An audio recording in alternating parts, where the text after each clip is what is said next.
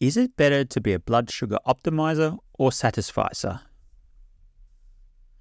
It's well known that eating carbohydrates causes your blood glucose to rise, and there's almost frenzied interest about how this can be unhealthy and lead to diabetes, weight gain, reactive low blood sugar, mood swings, and more. Many people are mindful of their carbohydrate consumption, and the latest trend is healthy individuals using continuous glucose monitor devices to ensure near perfect blood glucose stability. Our bodies, however, possess regulatory mechanisms that keep our blood sugar within a reasonable range. Some argue that even erratic fluctuations within this range is normal, and little conscious effort is warranted to dampen it. The question I want to explore is this Is it better to pursue optimal blood glucose or take a more relaxed approach and aim for near enough is good enough? While this sounds like an innocent question, don't be fooled. This is a hot topic, and diet wars have been battling it out for decades by fierce campaigners. So, with emotions often running at flashpoint in this topic, it's difficult to know what to follow. Amongst all the tribalism, I promise you this this episode is not the usual discussion about carbohydrates, if they're good or bad, or how much or how little you should eat. Near the end, we'll explore a broader concept that has much wider implications than the diet wars and blood glucose. You'll hear a new model that is relevant to countless aspects of health and well-being and can help you take a step back from all the debate to consider a novel way to approach your body and health. To help navigate these treacherous waters, we're going to learn about guidelines from emergency plane landings. I'll give you a chance to try and decipher what a children's toy is barking at you, and we'll hear from Shakespeare and Renaissance poets and philosophers to ringside boxing commentators. We'll learn how coin toss gave someone a shotgun ride to a Nobel Prize, and we'll end with a plot twist that will put into question the concept of time itself. Let's sift through the information. Welcome. I'm Nathan Rose, and this is the SIFT podcast, a show where we sift through the sea of information in areas such as health, nutrition, medicine, and psychology in an attempt to get a better sense of what it all means. Using science and stories, I aim to synthesize the information so you are up to date and informed on topics that matter to your health and well-being. We'll learn from lessons of the past, but also be excited about innovation and therapies on the horizon.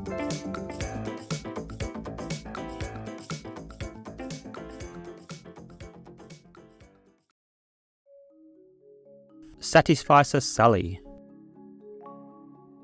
Many are familiar with the miracle on the Hudson that occurred on January 15, 2009, but I want to briefly revisit it with a specific lens on how this may be relevant to glucose control and other areas of health. So, a recap.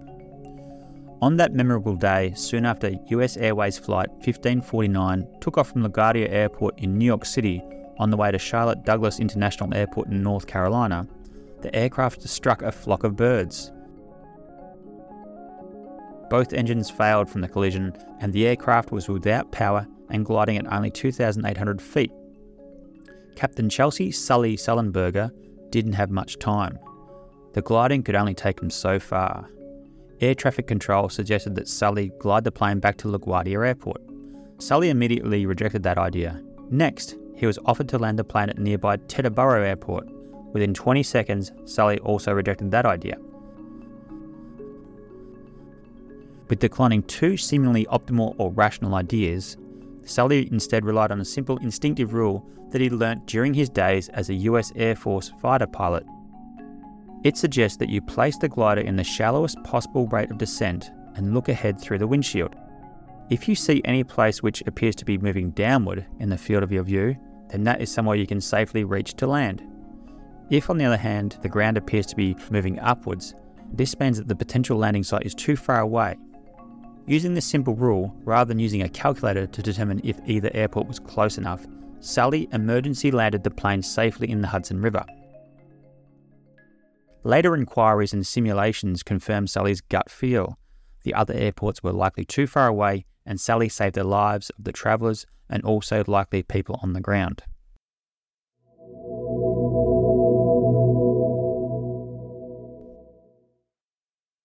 Now, this concept of relying on one or a few simple rules or heuristics to make a decision rather than scrutinizing every detail is a concept well known in the field of behavioral economics.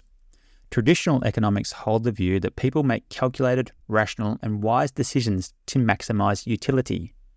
We can call these people maximizers. They strive to get the very best out of every decision. They use rationality and continually search for all the information before making a purchase. I'm sure you know someone, or even yourself, when investigating whether to buy a new phone, car, house, or TV, they spend countless hours analysing options, comparing features, and scrutinising all the pros and cons in search for the one clear standout winner. But behavioural economics argue this can come at a price, and an alternative mindset may, in many circumstances, be better. Dubbed satisficers, these individuals have the mindset of near enough is good enough. If the product ticks a few boxes, even though the product may not be the best product or deal, satisficers are comfortable with committing and typically have less regret later on compared to maximizers. Overall, the research comparing these two types finds that maximizers are more likely to experience lower levels of happiness and self esteem, and they also tend to be perfectionists. You can argue that Sully in the Hudson scenario was a satisficer. He quickly exercised his basic gliding requirement and made a decision. He didn't choose the best landing strip, but fortunately in this case he chose the only right makeshift landing strip. Now, what's all this got to do with blood glucose levels and health?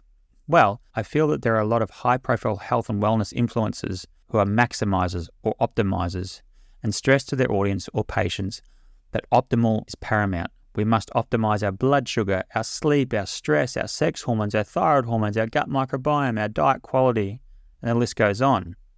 Optimizing sounds like a full time job.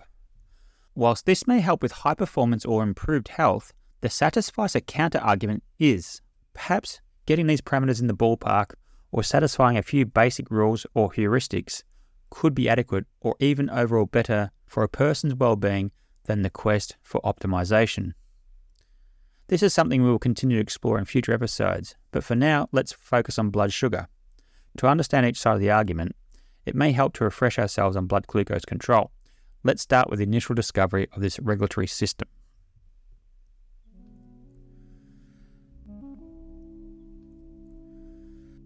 In early 1922, 14 year old Leonard Thompson lay listless in the Toronto General Hospital with the prognosis not looking favourable. He was malnourished, hair falling out, abdomen enlarged, and his breath emitted a distinct odour.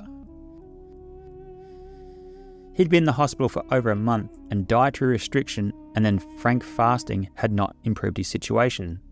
Leonard was suffering from juvenile or type 1 diabetes, and the forecast for him in 1922 was, to put it bluntly, dire. If he followed a strict low carbohydrate diet, at best he had a year, but perhaps only a few months, and during this time, his poor health would limit him to laying in a spiritless state.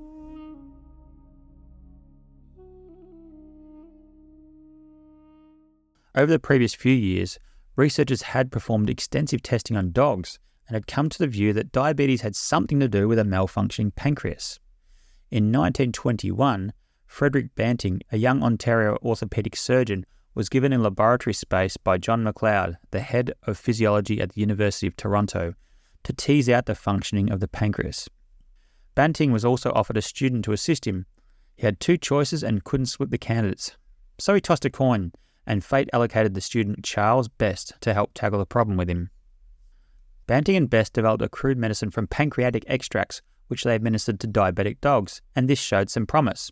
In late 1921, the group secured the services of the experienced biochemist James Collip to help them purify their pancreatic extracts, which was now dubbed Macleod's serum. Collip did an outstanding job to purify the extract, but to our standards today, this extract was perhaps not so pristine. The extract was described as murky, light brown liquid containing much sediment. On January 11, 1922, young Leonard was the first human to be administered Macleod's serum. Considering the purity or lack of Unsurprisingly, the results of injecting this experimental murky brown medicine was modest and came with complications. Leonard experienced an allergic reaction to one of the impurities and also developed an abscess at the injection site. Banting did not detect any clinical benefit in Leonard, but Leonard's extremely high blood glucose did reduce by around 25%. There was hope. Collip tinkered more with the extract. Within 12 days, Collip had further purified Macleod's serum, and on July 23, Leonard was given his second dose. This time it was a biochemical and clinical success. Leonard's blood glucose fell by 77%, and the glucose in his urine plummeted by 88%. Moreover, Banting described that Leonard looked brighter, felt better, and became more active. He made a full recovery and, with regular injections, led a normal life. Banting and Macleod performed more treatment on six diabetic children, and they achieved the same outstanding response. Within two years, Banting and Macleod were awarded the Nobel Prize in Medicine. To this day, it's still the fastest Nobel Prize awarded following the discovery of a medical breakthrough. And through the luck of a coin toss, Best got to ride shotgun the entire way.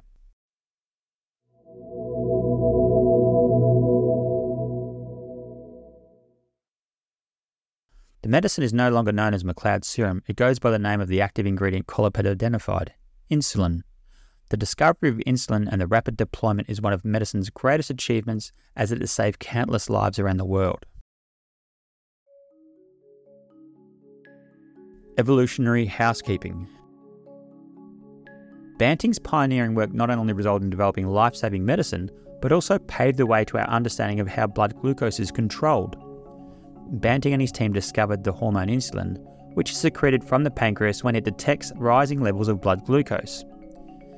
It's one side of the coin of our automatic regulatory mechanism to control blood glucose. Think of it like a central heating and cooling unit in our house. A climate control system is programmed to have a set point or a range of temperatures that the occupant desires. The system is constantly monitoring the indoor temperature, and if the temperature climbs above the upper threshold, the air conditioning kicks in to bring the temperature back down to the desired zone. Likewise, if the indoor temperature becomes too cold, the lower limit is breached and the heater fires up. Essentially, there's mechanisms in place to keep the temperature in a specific desirable range. Our bodies also contain countless regulatory systems like the climate control in homes. These are called homeostatic mechanisms, which are biological systems operating to maintain stability. Blood pressure, body temperature, pH, hydration are a few examples. Homeostatic mechanisms also exist to maintain blood glucose levels in a healthy range. Insulin is the hormone that initiates a cascade of events to promote cells to take up glucose from the blood and utilize this glucose for energy production or the storage of fat, keeping it for a rainy day. In contrast, if blood glucose gets too low, this is a sign our system needs more available fuel, and several hormones can be released to help liberate glucose out of storage and into the blood. Our liver stores an appreciable amount of glucose, and hormones such as glucagon, which is released from the pancreas, cortisol, and adrenaline, which are released from our adrenal glands, and growth hormone, which is released from our pituitary gland, they can all induce the release of glucose out of storage and into our blood. It is suggested that throughout evolution, the need to tap into glucose storage for quick use was of vital importance during commonly occurring life threatening situations. Think of quickly needing energy to flee from a saber toothed tiger you need to tap into stored energy to immediately deliver that glucose to your leg muscles to enable you to run faster than your slowest colleague. You don't need to be first, just not last. Or deliver that glucose to your brain so it can help you think of another solution, such as finding a tree to scale.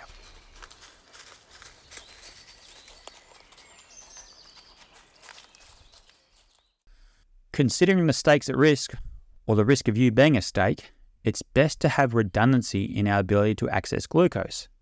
That's why we have numerous hormones to help liberate glucose. Glucagon, cortisol, adrenaline, and growth hormone can all raise blood glucose, and each one has advantages or specificity in increasing blood glucose over others depending on the context. But in contrast, there wasn't any short term or life saving benefit in rapidly lowering elevated blood glucose in our days on the African savanna. So it's thought that perhaps we didn't need several redundant mechanisms to ensure we can quickly lower our blood glucose. One will do, and that one mechanism is via insulin. Evolution has mostly shaped our physiology to ensure we survive short term threats such as starvation and dehydration. it never had the luxury to develop mechanisms to combat problems that developed from years and, and even decades of more subtle challenges, say, eating a little bit too much sugar each day. Evolution couldn't invest in shares portfolio when it only had enough resources to pay the rent and keep the lights on. Through evolution, it was a good trade off to develop several mechanisms to increase blood glucose, but only one to invest in lowering blood glucose, namely insulin. But today, with a different environment, there's less of a threat to our immediate survival, and our sole blood glucose lowering mechanism has become vulnerable to dysfunction.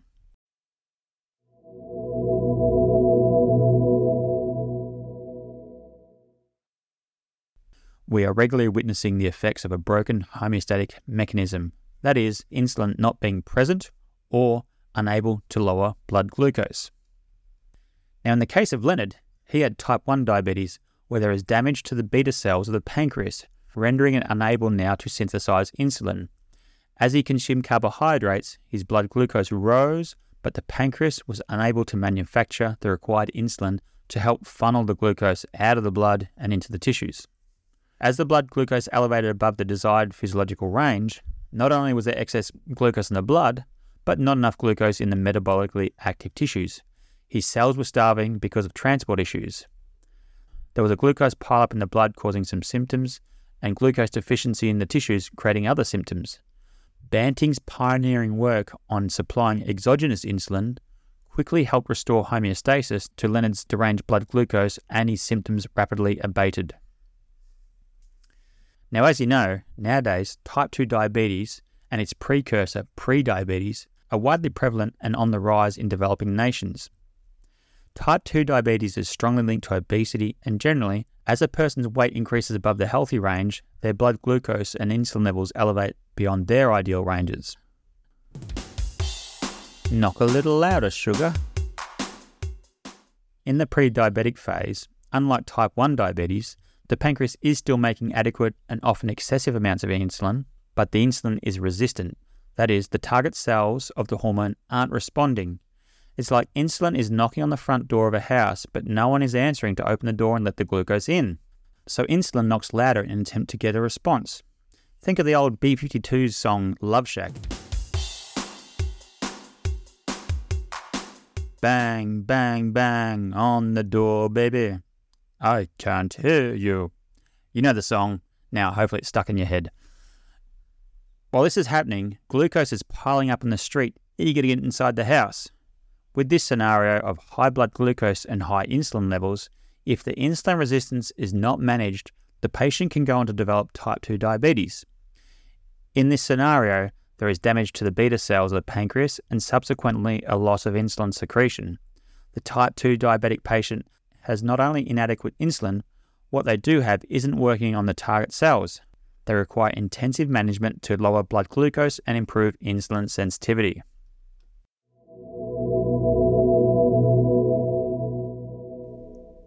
Evolutionary mismatch.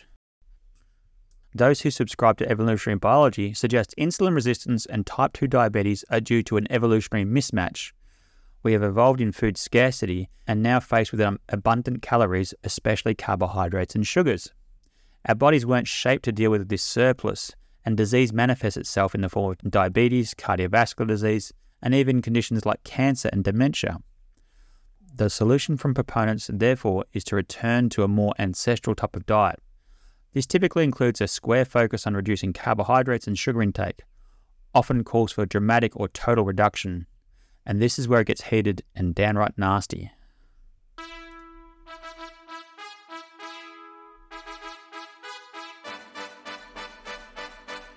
The Diet Wars.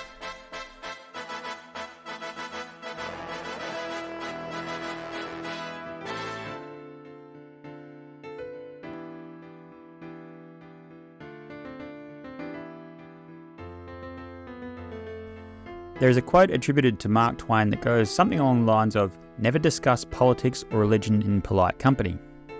I often think today that a third topic could be added to this list diets. The polarization that occurs from the diet wars is equal to the partisanship of politics or even the evangelism of some religions. Particularly on social media, the tribalism and passion around diet approaches is contested with religiosity, with people trading blows and citations and mechanisms. For the average person, perhaps with less skin in the game, it's difficult to know what is reasonable advice, and it can be confusing with the seemingly completely contradictory information. Much of the polarization in the diet wars revolves around the issue of whether insulin and glucose are causal in chronic disease and how best to manage them. Let's go to the big ticket duel to see this play out. To do this, I'll sneak past the carnivores battling it out with the vegans in the bleachers. Also, as they're peering down at their watches, checking if their idolized protocol now allows them it's time to eat, I'll slip past the fasters and the time restricted eating champions I'll sit down with popcorn in hand in the front row seats to watch the two heavyweight champions engage in the Diet War's longest and most bloody rivalry.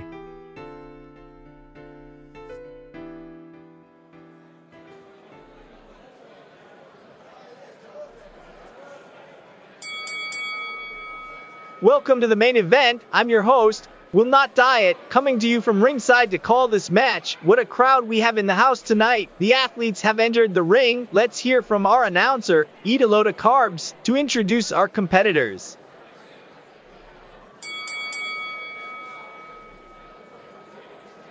In the red corner, making the weight cut by not consuming a carbohydrate since 1982, is the carbohydrate insulin model. The carbohydrate insulin model has passionate supporters flying the flag, but is considered the underdog, which itself further attracts followers, those who are skeptical of nutrition science. The model's ringside manager is Gary Taubes, who is akin to the fame and notoriety Mike Tyson's manager Don King had in the 90s. Gary is passionate, dogged, and has put all his chips on the model. A tough fighter in his own right, he never takes a backward step when the model suffers a telling blow. The carbohydrate insulin model suggests that obesity, insulin resistance, diabetes, and many common maladies are caused by excess consumption of carbohydrates. Consuming carbohydrates, essentially regardless of the type, but in a dose dependent manner, stimulates insulin secretion, which in their mind promotes both fat storage and essentially wears out insulin signaling, leading to insulin resistance. To the carbohydrate insulin model crowd, they have a hammer and everything in the world is a nail. The hammer is a low carbohydrate diet. All and sundry should limit carbohydrates to levels that are rather difficult for many to sustain. A strict and severe carbohydrate reduction will result in reduced blood glucose and insulin, which in their mind is the best way and sometimes the only way to manage and even reverse type 2 diabetes, obesity, some cancers, heart disease, and the list goes on.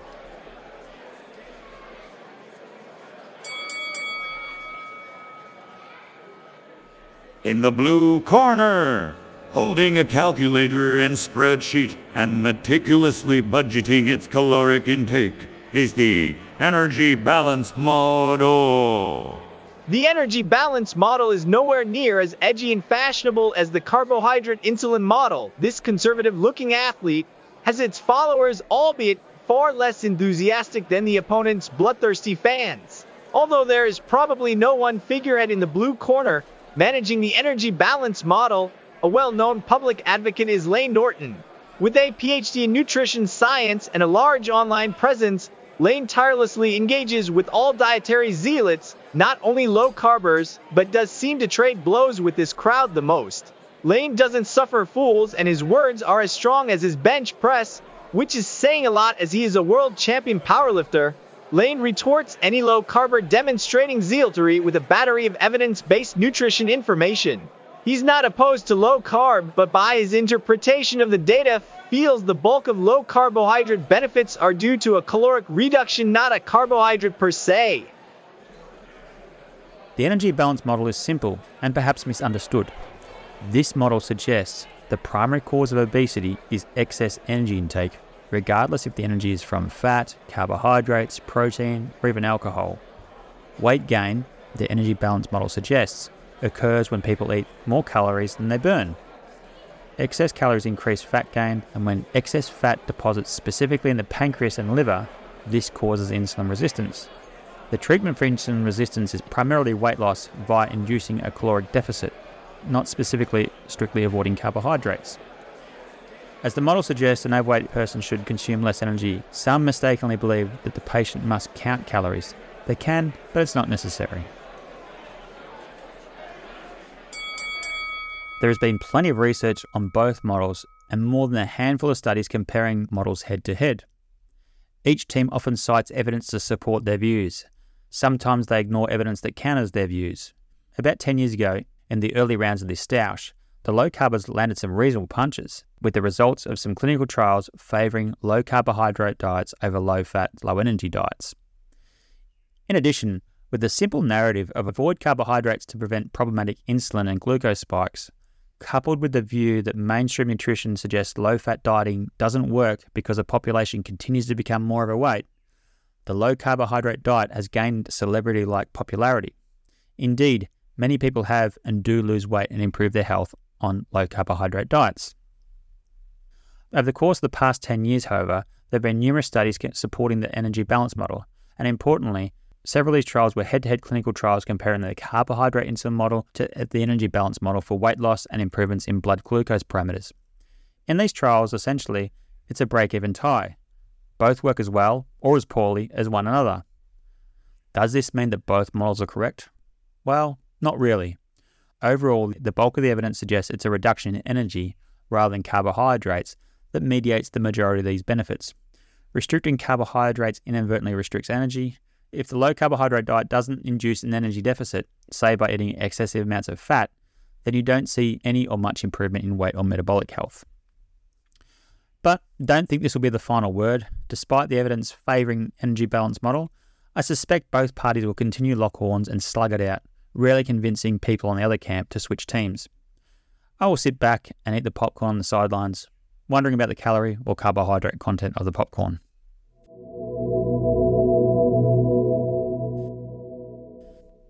If we take the position that low carbohydrate advocates are an extreme version of optimization, then the evidence suggests no, optimization isn't superior.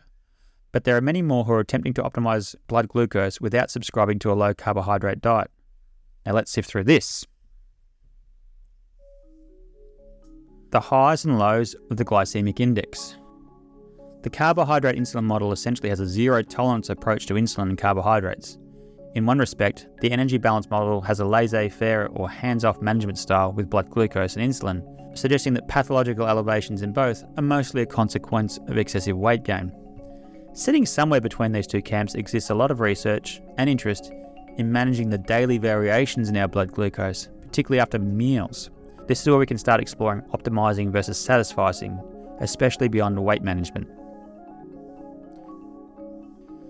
In 1981, Dr. David Jenkins and his colleagues at the University of Toronto published the results of a study where they looked at changes in blood glucose over a two hour period when subjects consumed different foods. They found the largest rise in blood glucose was from vegetables, followed by breakfast cereal, then modest elevations from cereals and biscuits, then fruit, and then only a small rise from dairy products and legumes. From this, Jenkins created the glycemic index, which is an arbitrary numerical ranking system that assigns a value to carbohydrate containing foods based on how quickly they raise blood glucose levels after a meal. It compares foods to a standard reference, typically glucose or white bread, which has a GI of 100.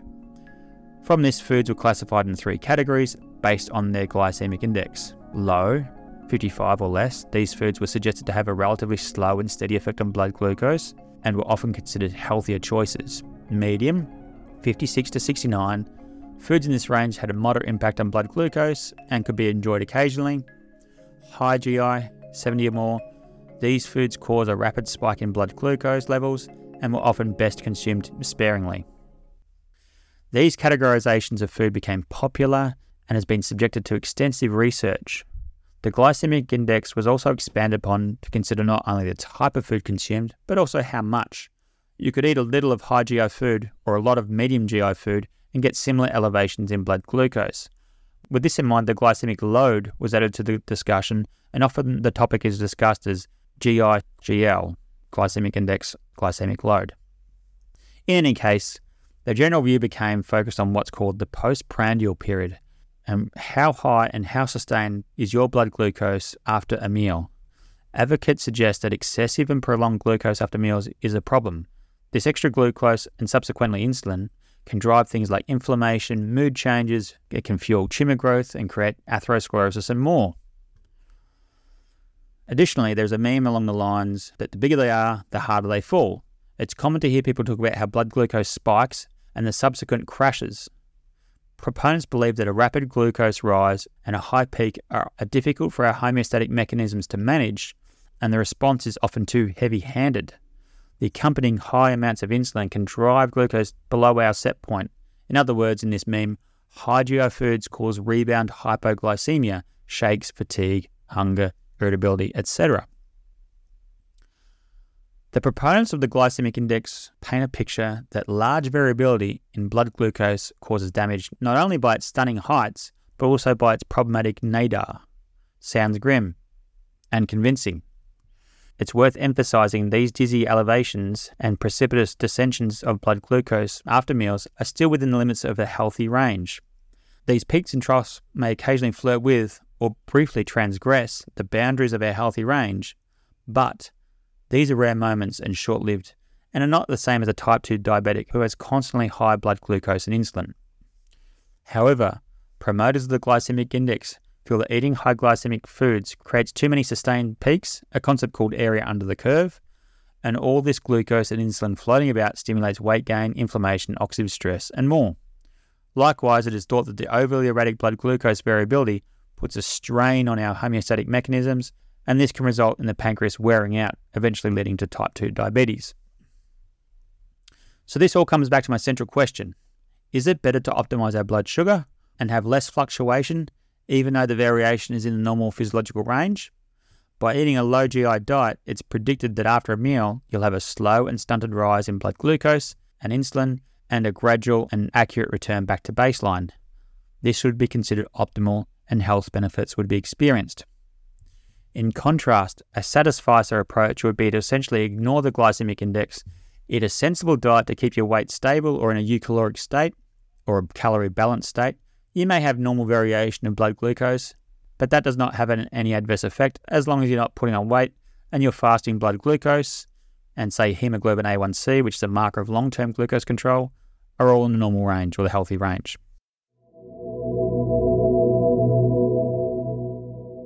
Now, we are split for choice in regards to research on high versus low GI diets for health outcomes, and I can utilize the most recent meta analysis to give a broad summary. To recap, a meta analysis is analysis of all the relevant studies on a particular intervention, often for a specific condition. In June of this year, a comprehensive meta analysis on the effect of low GI diets on weight and metabolic health was published by what's considered the Rolls Royce Organization of Meta Analyses, the Cochrane Review. This 120 page analysis compared low GI diets versus high GI diets on body weight and numerous metabolic health parameters. The review looked at 10 studies comprising 1,210 individuals, impressive numbers for nutrition research. And the results found Overall, there was no difference between high and low GI diets for weight loss, fasting blood glucose, hemoglobin A1C, insulin, cholesterol, blood pressure, and even quality of life. The same results appeared when low GI diets were compared to other forms of diet, such as a ketogenic diet or low fat diets. A sub analysis found that reductions in hemoglobin A1C and fasting glucose from any of the studied diets was linked only to weight loss. That is, it's likely that weight loss drove the improvements in fasting blood glucose. Essentially, another punch landed for the energy balance model. There was also a meta analysis in 2018 looking at low GI diets and its effects on inflammatory markers. Recall that some suggest high postprandial glucose and insulin can trigger inflammation, which underlies chronic disease. But again, the meta analysis found low GI diets were not linked to lower amounts of serum levels of inflammatory cytokines such as high sensitive C reactive protein, leptin, interleukin 6, and tumor necrosis factor alpha. Taking the results personally, Now, despite the growing evidence in the literature that attempting to optimize blood glucose with manipulating the amount or type of carbohydrate is seemingly futile, that has not stopped a growing movement of influential people doubling down on the idea. And they are taking it personally. By this, I mean they argue that how a population responds to carbohydrates can be different and sometimes polar opposite to how individuals respond to the same dose and type of carbohydrates. And only by measuring the individual's response and tailoring the diet in a bespoke manner can you achieve optimal results. This is known as personalized medicine or precision medicine, and this is boss level optimizing, or some may call it biohacking. A trend has taken off where health optimizers or biohackers wear a continuous glucose monitor to observe their glucose and tweak their diet to the nth degree based off the results. Continuous glucose monitors were developed for type 1 diabetics to help better manage their blood glucose. It consists of a small patch embedded with a needle, which is a sensor and is placed in the skin, such as the upper arm. The monitor measures the amount of glucose in what's called the interstitial space, and it's a good proxy for blood glucose levels. It serves a valuable role for type 1 diabetics and is a wonderful innovation for this population. In recent years, biohackers, who often have perfectly healthy levels of blood glucose, have been utilizing continuous glucose monitors to theoretically fine tune their health. In their defense, there is some scientific rationale to suggest that people respond differently to meals with respect to their blood glucose. Several recent studies using continuous glucose monitors, or CGMs, have found results that call into question the simplified and generic advice that Jenkins first introduced to the world in 1981. Researchers in both Israel and the United Kingdom have found when providing test subjects with identical foods, there can be a large variation in glucose response between people. Personalised medicine therefore prescribes specific foods for each individual to ensure their blood glucose is optimised. So, you could argue that perhaps the poor results seen in clinical trials where generic low GI diets were given were in fact not low in the glycemic index for some individuals. Likewise, someone assigned to a high GI diet in these clinical trials may in fact have had an attenuated postprandial glucose response and actually been inadvertently prescribed a low GI diet. The carbohydrate insulin model is picking itself off the canvas after everyone assumed it sustained a devastating knockout blow. Rocky Balboa would be inspired. complex carbohydrates or complicated carbohydrates. Now, there is some emerging evidence that argues that using CGMs has advantages, but it's complicated. Firstly, in June 2023, in a paper titled Imprecision Nutrition, researchers found that administering the same meal to the same individual over separate occasions showed variations in their response. That is, the same food affected the person's blood glucose at different days. Also, the study looked at the response using different commercially available devices and found variation in the same meal. This put into question the accuracy and reliability of using this method. Or could it suggest that factors other than food can affect blood glucose?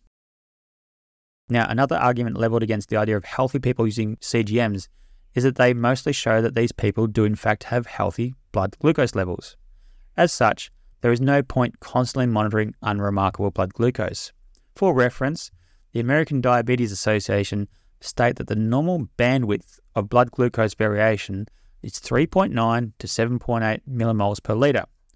The goal for diabetics is to have their blood glucose within this range over 70% of the time. A study in 2019 provided CGMs to healthy participants to wear for 10 days. The data showed that healthy people were in the normal range 96% of the time. That is, over a 24 hour period, this equated to 30 minutes of the time that the blood glucose was over 7.8 millimoles per litre, and for 15 minutes of the day, it was below 3.9 millimoles per litre. So, back to our central question. Now, some influential, well known optimizers say that even this 30 minutes a day outside the range is problematic and justifies micromanaging your diet. Whereas a satisficer if they had otherwise healthy blood glucose, look at a 30 minute indiscretion and say, meh, whatever, just a normal elevation and nothing to worry about. So, which camp do you subscribe to?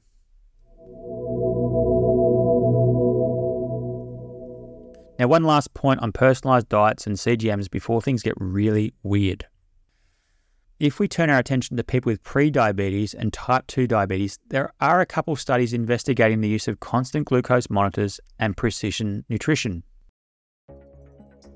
Eran Segal and his team at the Weizmann Institute in Israel have been doing fascinating work on personalised medicine.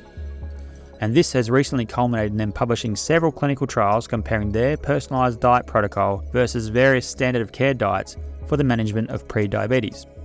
Briefly, their personalised diet protocol consists of gathering genetic data, microbiome analysis, CGM responses, body composition, and other biomarkers which are fed into a machine learning algorithm to develop a list of good and bad foods for each individual. For example, for some, sushi is good for their blood glucose and ice cream is bad. For others, it's the opposite. Ice cream is on the menu and sushi is a no no. Three trials have been published to date. One trial found that their personalised diet was superior for glycemic control compared to the Mediterranean diet. However, two more recent trials found no beneficial effects on weight loss or glycemic control compared to a low fat diet. So the jury's still out, but so far, not a convincing win for personalised diets. Again, this is a topic we'll explore in more detail in the future. Okay, to recap, there have been decades of clinical trials published on manipulating the diet to affect postprandial glucose. And over this period, there's been a growing interest in the public on the desire to optimize postprandial glucose. More recently, the efforts to finally regulate postprandial glucose have entered into the realms of personalized medicine. But looking at the body of research, the results have not been an emphatic win for camp optimizers. The optimizers have become increasingly more and more fastidious on the amount and type of carbohydrates they ingest, going from the general recommendations to the individual. Researchers have tried to leverage the cracking of the DNA code and more recently the gut microbiome landscape in an attempt to construct a strategy to optimize an individual's postprandial response. But to date, this hasn't consistently shown benefit. Now, putting aside for a moment the idea that the quest for micromanaging blood glucose in a healthy individual is possibly meaningless, what if researchers and biohackers are looking at regulating blood glucose from the wrong perspective? What if our physiology is more than a closed loop Perhaps we don't only possess an automatic regulating system like a climate control system in our house. No man is an island or an air conditioner. During the late Renaissance period, English poet John Donne wrote a prose titled No Man is an Island, arguing people do not thrive in isolation and need to be connected to one another. In this vein, there is an argument that when it comes to regulating our body functions, like blood glucose, no man is an air conditioner. Our blood glucose regulation isn't just an autonomous machine operating in isolation where one passively throws a dose of carbohydrates into the system and lets the system just work it out. They are still operating under Descartes' dualism. Let me explain. At the same time John Donne was penning his prose, Frenchman Rene Descartes had ascended his views and his stature to become regarded as the father of modern philosophy and science. Among his many achievements, Descartes proposed the concept of mind body dualism, which is also known as Cartesian dualism. This philosophical concept posits that the mind and body are distinct and separate entities, with the mind being non material and the body being a physical material substance. This view suggested that mental and physical phenomena operate independently and do not interact in a causal way, a perspective often summarized by Descartes' famous statement, I think, therefore I am. Cartesian dualism had a significant influence on Western philosophical and scientific thought. It contributed to development of the scientific method, with Descartes advocating for a clear separation between the study of the mind, psychology, and the study of the body, the natural sciences. This separation allowed for advances in both fields, as it promoted rigorous, objective inquiry into the physical world, whilst also emphasizing the importance of introspection and subjective experiences. However, as modern medicine progressed, the idea of a strict separation between mind and body faced challenges. Modern medicine did evolve to adopt a more integrated perspective known as the biopsychosocial model, which considers the interactions and interdependence of biology, psychology, and social factors of health and illness. But in some areas of medicine, such as this topic of today's podcast episode, there is still a strong undercurrent of Cartesian dualism and only a token acknowledgement of the biopsychosocial model. As we have explored so far, the bulk of the research has been on carbohydrates, or a little more broadly, food on blood glucose control. That's understandable, but limited. Granted, contemporary healthcare practitioners often recognize that exercise and sleep can impact blood glucose. There is also a common acknowledgement that the vague term stress is bad and can impact our homeostatic networks. But the role of the mind and the brain is typically limited to stress, and one must manage or avoid stress. But emerging research suggests that this is still a reductionist, Cartesian, and limited view. The mind is connected to the body in a bizarre and meaningful ways. Now, time for Dorothy and us to leave Kansas and leave the Cartesian dualism behind.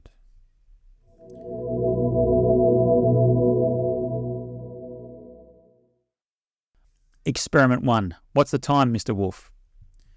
In this study, eligible participants in the Harvard area responded to an ad asking for volunteers to help investigate cognitive function among people who had type 2 diabetes.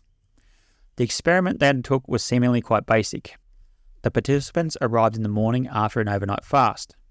Empty pocketed and empty handed, they entered a sparse room table, chair, clock on the wall, TV monitor, and a video game console was all that populated the room.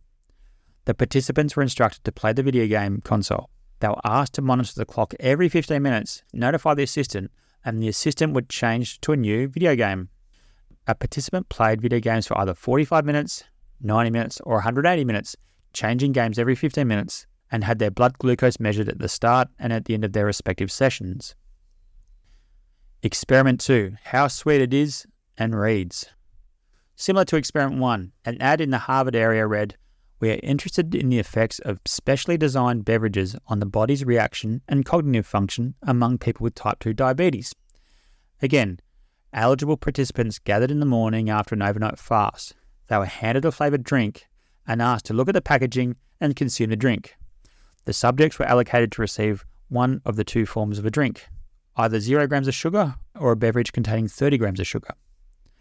The participants were asked how sweet the drink tasted, and every 20 minutes for the next hour, they had their blood glucose measured and gave a rating of how satisfied they were with the drink. The results Experiment 1 Unsurprisingly, those who'd played the video game for three hours saw the largest reductions in blood glucose by the time they'd finished their session. The smallest reduction in blood glucose was those who only played the game for 45 minutes. All straightforward as we expect. The longer you engage in activity, the more glucose will drain from your blood into your metabolically active organs. Experiment 2. Also unsurprisingly, those who consumed a high carbohydrate drink rated the drink more sweeter they were more satisfied with the drink, and their blood glucose levels rose over the hour more than those who drank the zero carbohydrate drink. Their blood glucose was almost twice as high as zero carbohydrate drinkers. Again, all as you expect, a dose dependent rise in blood glucose from the carbohydrates.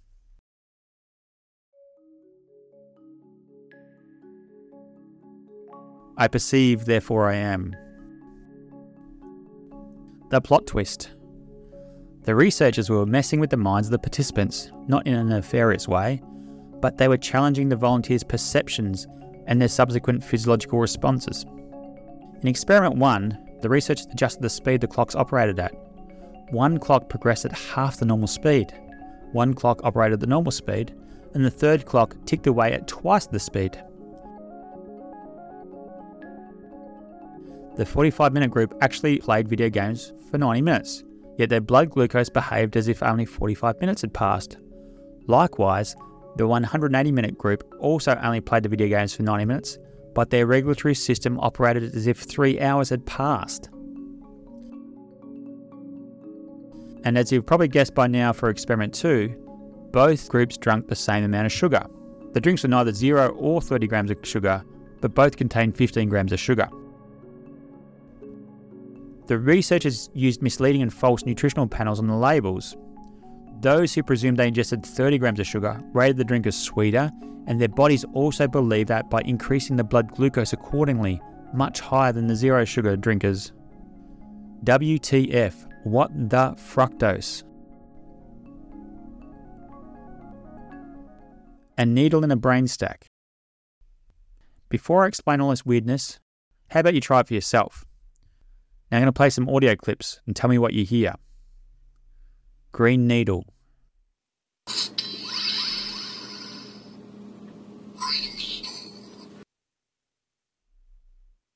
Brainstorm.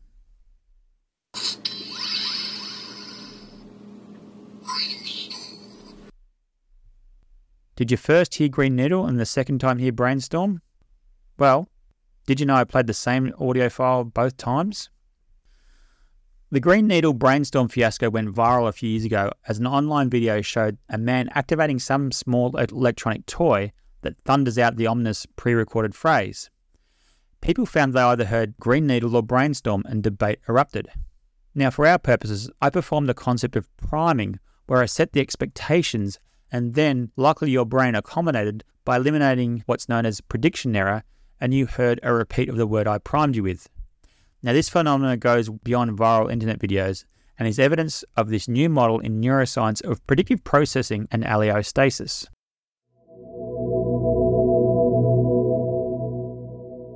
As predictive as my puns. Predictive processing, also known as predictive coding, is a framework that suggests the brain operates by constantly generating predictions about the world and then comparing these predictions with incoming sensory information.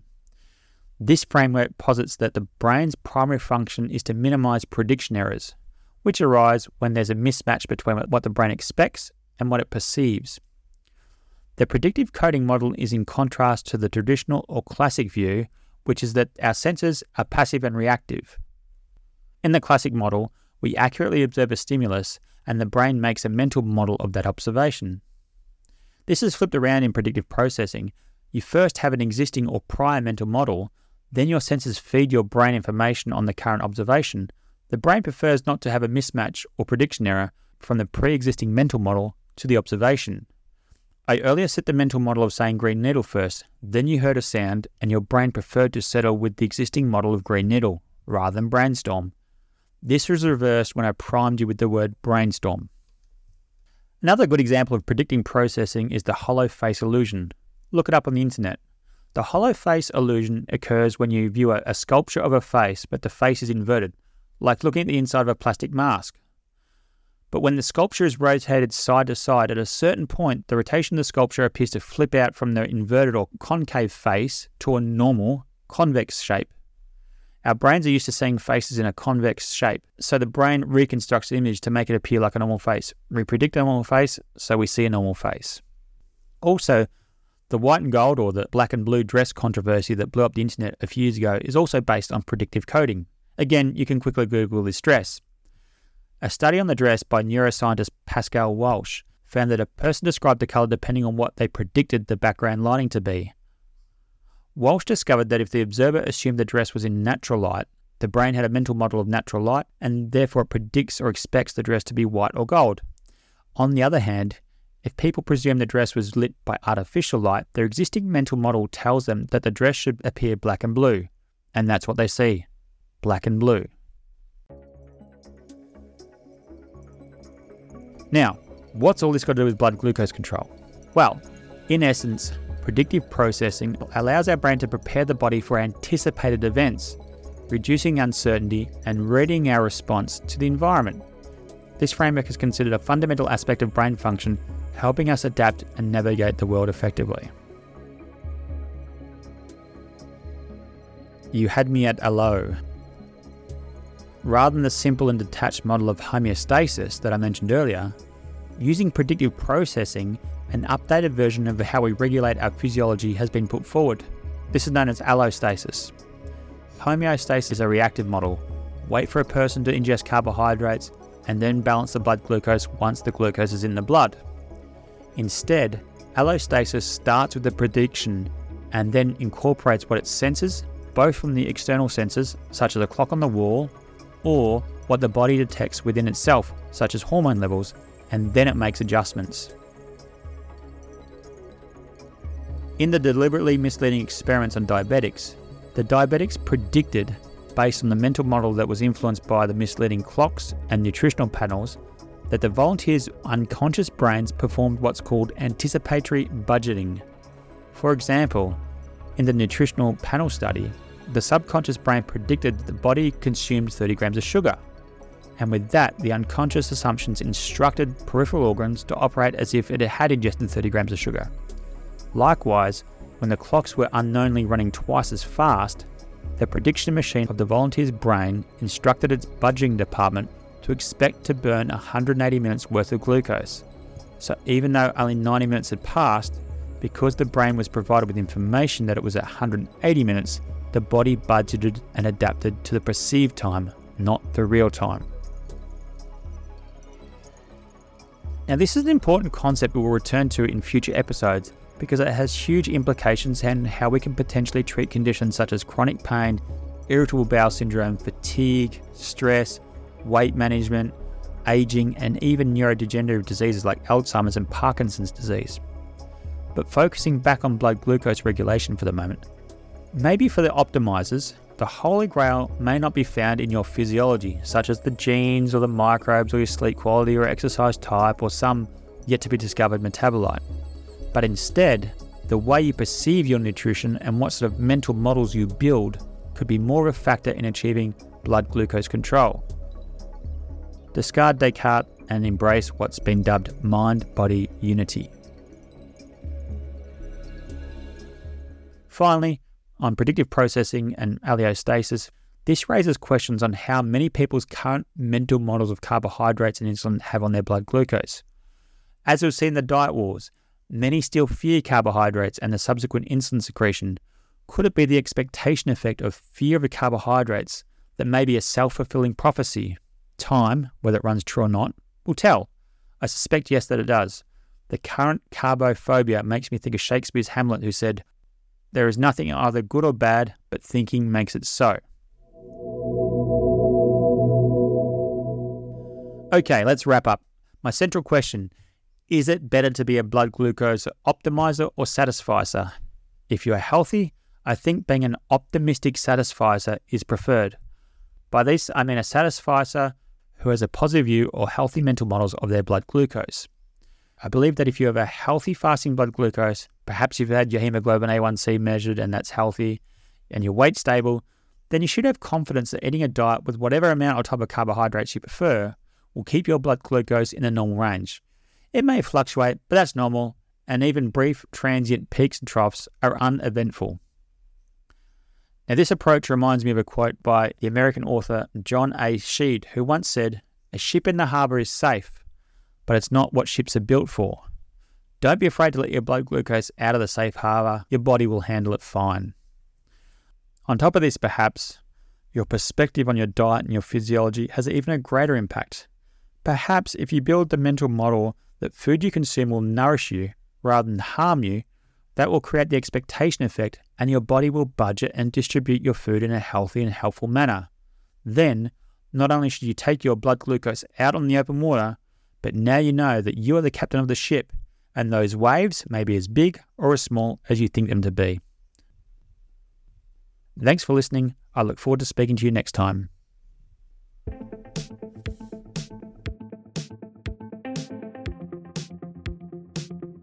You've been listening to the SIFT podcast. Don't forget to like and subscribe on your favourite podcasting platform. Leaving a review really helps us out. The information on this podcast is for educational purposes only and is not intended or implied to be a substitute for professional medical advice, diagnosis, or treatment. Always seek the advice of your qualified healthcare provider before starting any new treatment or discontinuing an existing treatment.